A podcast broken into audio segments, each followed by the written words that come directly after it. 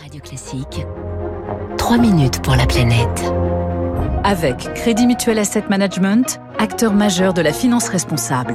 Bonjour Baptiste Gabory. Bonjour François, bonjour à tous. Des canicules à répétition, des inondations plus fréquentes, mais aussi des sécheresses. Avec le, le réchauffement climatique, les épisodes extrêmes risquent bien de se multiplier à Paris. C'est le résultat d'un rapport hier euh, publié par la mairie de Paris. Et cela devrait arriver plus vite que prévu. Et oui, ce qui était euh, annoncé il y a encore 10 ans pour 2050 l'est maintenant pour 2030. Précision euh, frappante de cette étude de plus de 400 pages. Actualisation d'un premier rapport effectué en 2012. Étude qui confirme que Paris, donc, ne sera pas épargné par les conséquences du réchauffement climatique. Et le risque numéro un, c'est bien la surchauffe urbaine avec des vagues de chaleur plus fréquentes et plus intenses.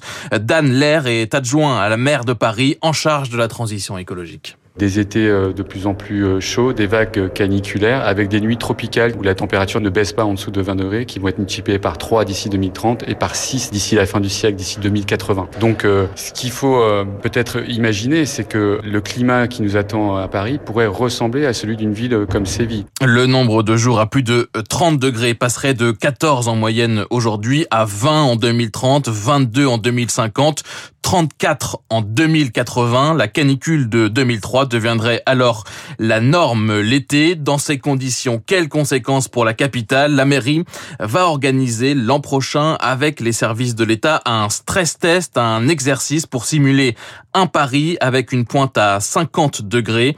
Célia Bloel est adjointe en charge de la résilience. Paris à 50 degrés, on veut s'y préparer, donc on va mettre tous les acteurs autour de la table pour voir qu'est-ce qui se passerait concrètement à Paris à 50 degrés. On a en mémoire la triste canicule de 2003 avec des impacts sanitaires de personnes voilà qui sont décédées de cette canicule. Donc c'est comment on répond à ça. C'est aussi comment on se prépare à avoir des infrastructures qui subissent cette chaleur. Je pense notamment au réseau d'électricité qui, euh, sous l'effet de la chaleur, peut avoir des points de faiblesse et sauter. Donc des coupures électriques avec toutes les conséquences que ça peut avoir. Et puis c'est surtout se préparer à apporter une réponse coordonnée. En attendant les résultats, la mairie un rappelle que des actions sont déjà engagées, la végétalisation, la transformation des cours d'école en oasis pour euh, rafraîchir euh, la ville. La capitale va lancer par ailleurs de, de nouveaux plans d'adaptation, par exemple un plan ombrière pour déployer donc dès l'été prochain des toiles par exemple pour créer de l'ombre euh, dans les rues. Alors la chaleur, Baptiste, l'autre risque majeur ce sont les inondations. Et oui, le nombre de jours de pluie devrait baisser mais l'intensité des précipitations, elle va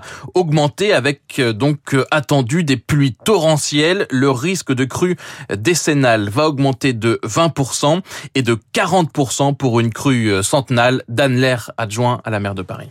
Évidemment, nous avons euh, déjà fait euh, une simulation d'une crue centenale de la Seine euh, à Paris et donc nous avons déjà les premiers résultats. Mais il faut maintenant s'attendre à des pluies torrentielles comme il y a eu à New York et donc de voir la robustesse de notre réseau de transport, la robustesse aussi de nos réseaux d'énergie, par exemple de notre réseau de chaleur. Tout ça doit être analysé dans le cadre des résultats que nous avons maintenant. Avec dans ces scénarios des effets dominos en cas de crue centenale, par exemple comme celle de 1910, les hôpitaux parisiens seraient sous l'eau avec des capacités d'hospitalisation réduite de 40%.